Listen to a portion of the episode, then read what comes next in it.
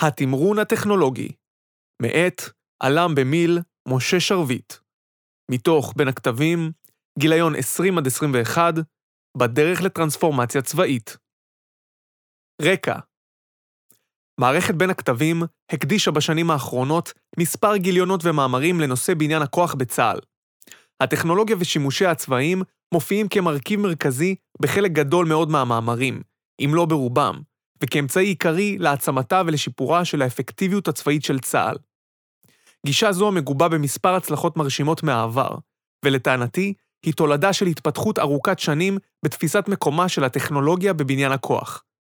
עם זאת, לצד החשיבות של המשך המאמץ לחיבור הטכנולוגיה לתפיסות מבצעיות, יש להיזהר מהכרזה מהירה מדי על טכנולוגיות חדשניות כמחוללות מהפכה דוקטרינרית, לפני שנערכת בחינה מספקת שלהן בכלים של חקר ביצועים וניתוח מערכות.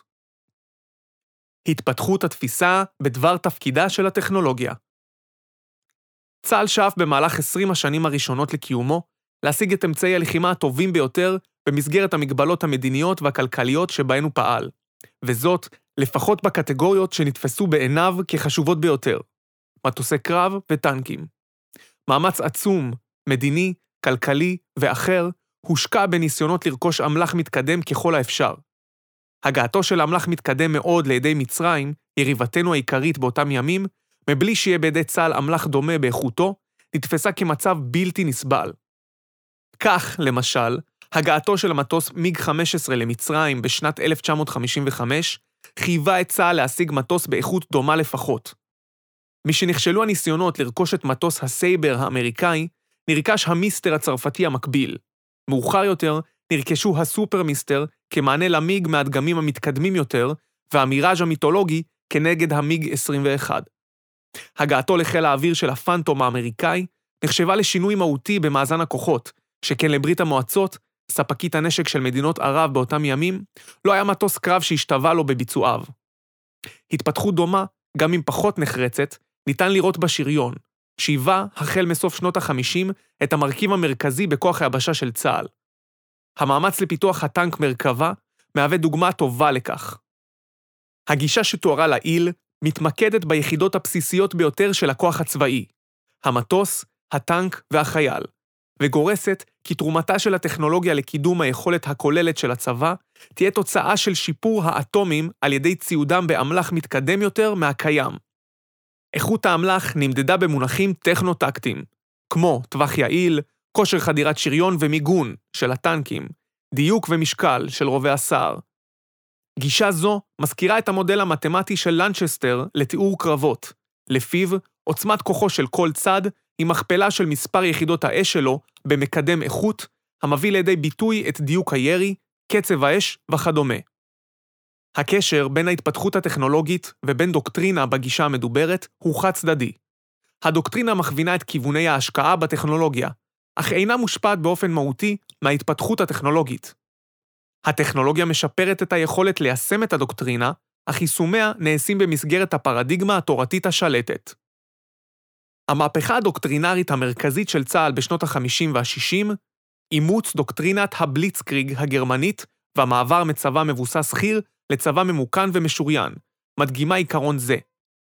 אמנם, דוקטרינת הבליצקריג עצמה הייתה תוצאה של שתי מהפכות טכנולוגיות, המצאת מנוע השרפה הפנימית והמטוס, אך כשהומצא על ידי צה"ל, המצאות אלו כבר היו טכנולוגיות ותיקות ומוכרות, והמהפך הדוקטרינרי לא היה קשור בשום חדשנות טכנולוגית בערוץ המרכזי שלו. אדרבה, הוא נשען בעיקרו על טנקים ומטוסים קיימים, שכאמור, התפתחו באופן אינקרמנטלי ולינארי במסגרת פרדיגמה קיימת, מוכרת וקבועה. במידה שהייתה חדשנות טכנולוגית מסוימת, היא התקיימה באמצעים התומכים, בסיוע הקרבי והטכני, ובעיקר בהפיכתם למתנייעים בקצב השריון. כך פותחו בארץ התותח המתנייע, טומט, על בסיס טובה של טנק שרמן, מרגמה על זחלם, ואמצעים מתנייעים לתיקון רכב קרבי משוריין, רקם, בסמוך לשדה הקרב. הראשונים לחרוג מדפוס זה היו אנשי חיל הים, עם פיתוח הסטיל והפיכתו לכוח העיקרי של החיל. ראשי חיל הים הבינו כי בניין הכוח הימי הגיע למבוי סתום, וכי הם נדרשים לשינוי כיוון דרסטי. הסטיל שנבנה סביב טיל ים-ים מפיתוח ישראלי, הגבריאל, היה לא רק פיתוח טכנולוגי מרשים, אלא גם ביטוי לשינוי דוקטרינרי עמוק, שכן הוא אפשר לראשונה מבצעים התקפיים באמצעות ספינות שטח. יתרה מזו, פיתוח הסטיל העיד על שינוי מהותי ביחס של צה"ל כלפי תפקידה של הטכנולוגיה. לא עוד שינוי טכנולוגי במסגרת פרדיגמה דוקטרינרית קיימת, אלא שימוש בטכנולוגיה כדי לשנות את הפרדיגמה הדוקטרינרית.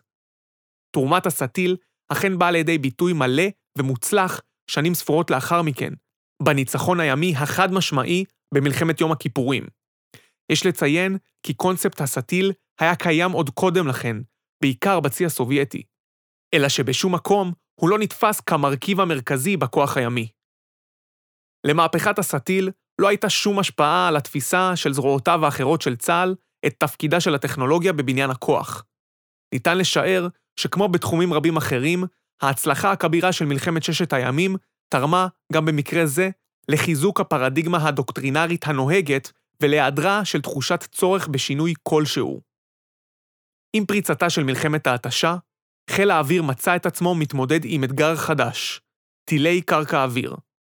למרות שסוללות הטק"א הראשונות הגיעו למצרים עוד לפני מלחמת ששת הימים, הן לא באו לידי ביטוי משמעותי באותה מלחמה, וחיל האוויר לא ראה בהן איום מרכזי. זמן קצר לאחר תחילת מלחמת ההתשה, נוכח חיל האוויר בטעותו כשניצב חסר אונים בפני מערך הטק"א המעובה, שהונחה והופעל על ידי מומחים רוסים. בצר לו, פנה חיל האוויר לארצות הברית, ותוך פרק זמן קצר להפליא, היווה משם מערכות לוחמה אלקטרוניות, ומאוחר יותר, גם טילים המתבייתים על קרינת המכ"מים של הטק"א. התפיסה החדשה לא הוכיחה את עצמה, וסופה שנזנחה. בשונה מהסטילים, לא היה מדובר בתפיסה חדשה, מבוססת טכנולוגיה, שהחליפה תפיסה קיימת, אלא בניסיון להתמודד עם אתגר מבצעי חדש באמצעות טכנולוגיה. האירוע גם מדגים את הסיכונים שבאימוץ תפיסה מבוססת טכנולוגיה ללא לימוד, ניתוח, חקר ביצועים והבנה עמוקה של עוצמותיה ומגבלותיה, ובהתבססות על ההנחה שאם תפיסה זו משוכללת מאוד מבחינה טכנולוגית וטובה לאמריקאים, היא תספק גם את צה"ל.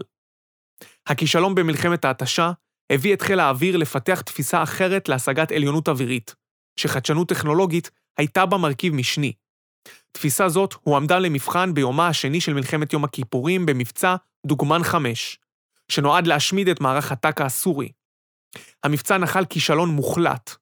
לכישלון המבצע הייתה השפעה מהותית על תפקודו של חיל האוויר במלחמה ועל הגבלת תרומתו למאמץ הלחימה הצה"לי הכולל. כישלון מבצע דוגמן 5 הוא אירוע מכונן בתולדות חיל האוויר בכלל, ובהתפתחות הדוקטרינה שלו בפרט. לדעתי, הכשל לא היה בתפיסה, אלא בקבלת החלטות טקטיות שגויות לקראת המבצע ולאחריו. אך בחיל האוויר חשבו אז אחרת, זנחו את התפיסה המבצעית כולה והחלו לחפש תפיסה אופרטיבית שונה. במהלך שנות ה-70 פותחה בחיל האוויר תפיסת עליונות אווירית חדשנית ביותר, שונה מהותית מכל מה שהיה מקובל אז בעולם בכלל ובארצות הברית בפרט. התפיסה המבצעית החדשה התבססה על שילוב של טכנולוגיות חדשניות מתחומי הנשק המונחה המדויק, המודיעין, הלוחמה האלקטרונית, ל"א והמחשוב. כך, לדוגמה, מרכיב מרכזי בתפיסה החדשה הייתה מערכת השליטה הממוכנת המבצעית הראשונה בעולם. התפיסה הופעלה בהצלחה יוצאת דופן ביום הרביעי של מבצע שלום הגליל, מלחמת לבנון הראשונה, כאשר בתוך כשעתיים הושמדו 15 מתוך 19 סוללות טק"א שהיוו את מערך ההגנה האווירית הסורי בבקעת הלבנון. ארבע הסוללות הנותרות נעלמו וחדלו מלהילחם. לשם ההשוואה, ניתן להביא את המאמץ של כוחות נאט"ו להשגת עליונות אווירית במלחמת קוסובו בשנת 99, שבה לא הושמדה אף סוללת טק"א סרבית במשך 78 ימים רצופים. השגת העליונות האווירית המוחלטת של צה"ל בשמי לבנון בשנת 82 הושלמה בקרבות האוויר, שבהם הופלו 80 מטוסי קרב סוריים ולא הופל אף מטוס קרב ישראלי. גם כאן באה לידי ביטוי העדיפות הטכנולוגית של חיל האוויר בטילי אוויר-אוויר, באמצעים לבניית תמונה אווירית, בל"א ועוד. בשני המקרים שתוארו לעיל, העליונות האווירית הושגה, ללא שום ספק, רק כתוצאה מהשילוב בין טכנולוגיה מתקדמת ובין תפיסה תורתית אינטגרטיבית, שמסיעה ומאגברת את הפוטנציאל המבצעי של האמצעים הטכנולוגיים. הטכנולוגיה לבדה כאוסף מקרי של מערכות נשק, לא הייתה מביאה את ההישג המבצעי המערכתי. התפיסה היא זו שאפשרה אותו. פיתוח תפיסת העליונות האווירית נתמך בהרבה מאוד חקר ביצועים, שסייע באיתור פערים בתפיסה, בהכוונת הפיתוח וההצטיידות באמל"ח, ויותר מכל, בפיתוח תורה המשלבת באופן קוהרנטי בין האמצעים לכדי מערכת של מערכות. הצלחתו של חיל האוויר במבצע שלום הגליל השפיעה על השיח בצה"ל כולו. במקביל, במהלך שנות ה-80, החל העולם המערבי לדון במהפכה בעניינים צבאיים.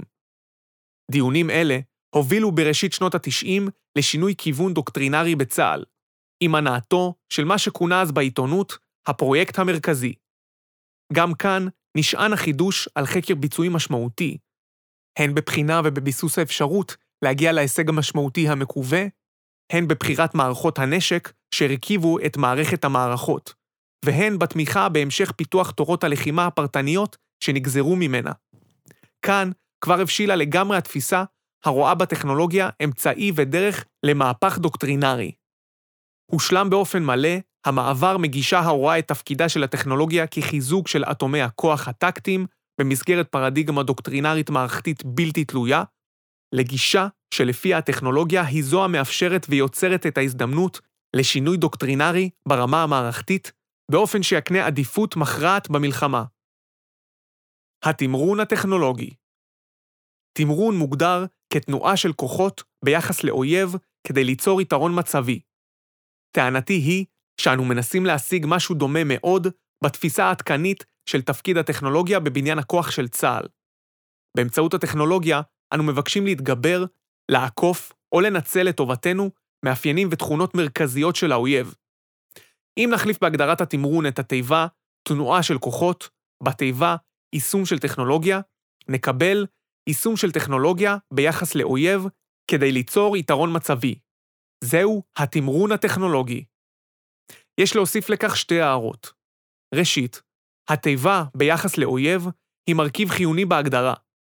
כפי שהתמרון המסורתי אינו תנועה סתמית, אלא תנועה ביחס לאויב, למשל איגוף, כך עצם השימוש בטכנולוגיה חדשנית אינו מהווה תמרון טכנולוגי ולא יביא, אלא באופן מקרי לחלוטין, את היתרון המערכתי המקווה.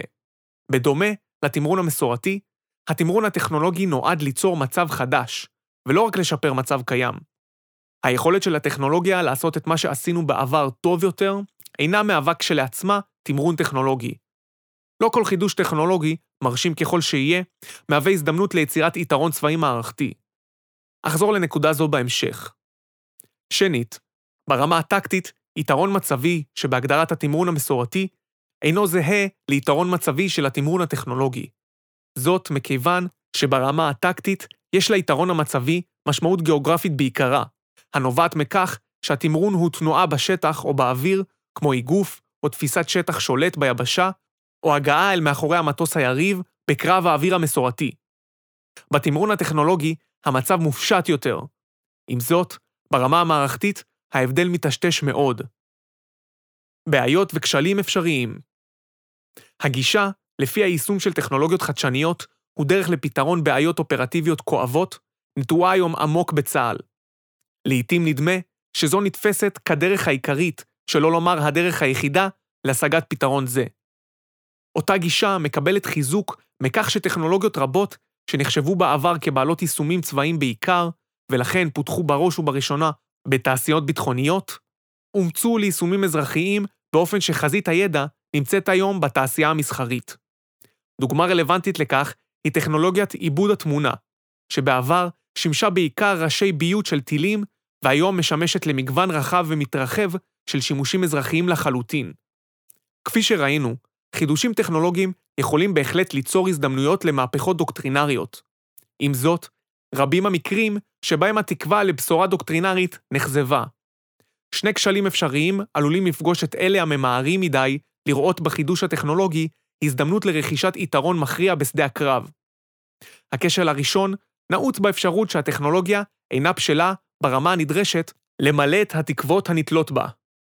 יש מקרים רבים שבהם הטכנולוגיה מוצגת כבשלה, בעוד שאינה כזאת. רבים מאוד גם המקרים שטכנולוגיה עומדת בדרישות הסלחניות יחסית של השוק האזרחי, אך לא תעמוד בסביבה התובענית בהרבה של שדה הקרב. גם לא מעטים המקרים שבהם טכנולוגיה המוכיחה את עצמה בתחום מסוים מוצגת כמתאימה גם לתחום הנראה דומה, אך בפועל הוא שונה מאוד. כל יישום טכנולוגי שהביא לקפיצת מדרגה ביכולת הצבאית בכל המקרים המוצלחים שנזכרו לעיל, נסמך על טכנולוגיות מוכחות, חימוש מונחה מדויק, ל"א, כטמ"ם ועוד. היישומים עצמם היו חדשים מאוד בזמנם, אך הטכנולוגיה בבסיסה הייתה בשלה ומוכחת.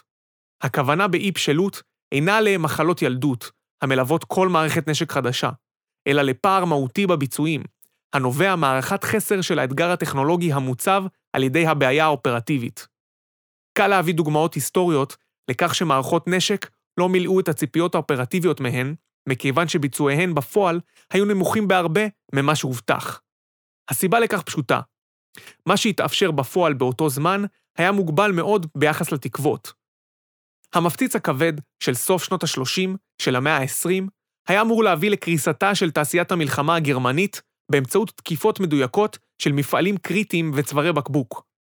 אלא שאז התברר שיכולות הניווט שלו בלילה גרמו לכך שרוב המפציצים לא הגיעו אפילו סמוך לאזור המטרה. בנוסף, יכולות כינון החימוש של המפציץ היו כאלו שגם המפציצים המעטים שהגיעו לאזור המטרה לא פגעו ביעדם, אלא במקרים נדירים. לעומת זאת, האבדות היו כבדות כל כך, עד שלא התאפשר למצות את המאמץ לכדי הישג מערכתי. דוגמה נוספת ניתן לראות בחימוש המונחה המדויק. חימוש זה פותח לראשונה על ידי הגרמנים בסוף מלחמת העולם השנייה. אולם הגיע לבשלות טכנולוגית רק 20 שנה מאוחר יותר, במהלך מלחמת וייטנאם, שם הוא מילא תפקיד מרכזי במערכה על הגשרים. אני חושש שטכנולוגיית כלי הרכב האוטונומיים, שמרבים לדבר בה לאחרונה בעולם וגם אצלנו, רחוקה מהבשלות הטכנולוגית הנחוצה כדי לממש יישומים צבאיים קרביים.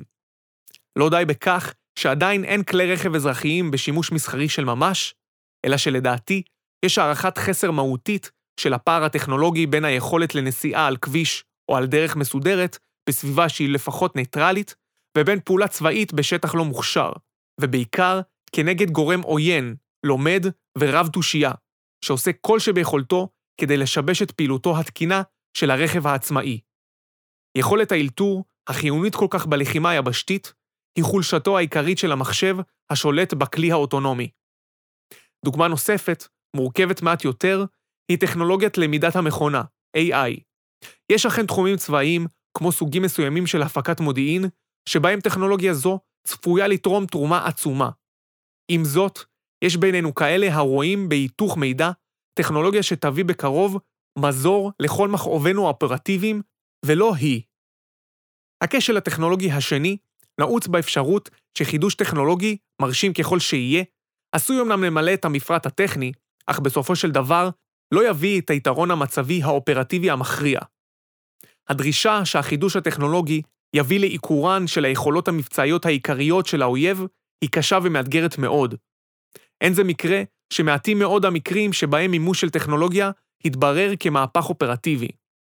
לעתים קרובות, החידוש הטכנולוגי יאפשר לעשות את מה שעשינו קודם טוב יותר, מהר יותר, רחוק יותר וכדומה. אך בדרך כלל, אין די בכך כדי ליצור את אותו יתרון מערכתי מובהק המאפשר מלחמה אחרת. במקרים אחרים, התברר שהחידוש מתמודד רק עם חלק מהבעיות המבצעיות, או שתנאים הכרחיים להצלחתו אינם מתקיימים במציאות המבצעית. לעתים, היישום נותן תוצאות טובות בקנה מידה קטן, אך שכפולו והגדלתו לסדר הגודל הנדרש לצורך השגת היעד המערכתי מתבררים כבלתי מעשיים מבחינה כלכלית או אחרת. העלויות של הכרזה על נושא מסוים ככיוון מרכזי בבניין הכוח הן גדולות מאוד. הנזק הפוטנציאלי העיקרי הוא מחיר ההזדמנות. היינו, הוויתור הכרוך בכך של מימושם של כיווני בניין כוח אחרים. לכן, לפני שמחליטים על כניסה למאמץ פיתוח, נדרש ניתוח קר ואכזרי שיבחן את התרומה המבצעית הפוטנציאלית של מערכת נשק חדשה. זהו אחד מתפקידיו העיקריים של חקר הביצועים הצבאי, שמעמיד את העוסקים בו, לעתים קרובות, בתפקיד של משביתי השמחה בארגון. יחד עם זאת, חקר ביצועים איכותי יצביע על כיוונים מבטיחים במיוחד מהבחינה המבצעית ויסייע במימושם, כפי שקרה בחיל האוויר בפיתוח תפיסת העליונות האווירית, וגם במקרים אחרים. סיכום היתרון הטכנולוגי של ישראל על פני יריביה הוא מובהק ומשמעותי. הניסיון ההיסטורי מראה כי הטכנולוגיה יוצרת הזדמנויות מבצעיות שיכולות להביא ליתרון מערכתי מכריע במלחמה. מכאן נובעת החשיבות של המשך השקעה בקידום היכולות הטכנולוגיות. הטכנולוגיה המתפתחת במהירות מעלה הצעות רבות לשימושים מבצעיים חדשניים. כדי שנוכל להתמקד בכיוונים המבטיחים במיוחד מבחינה מבצעית, עלינו לבחון אותן בביקורתיות, במקצועיות ובשיטתיות קרה וקשוחה.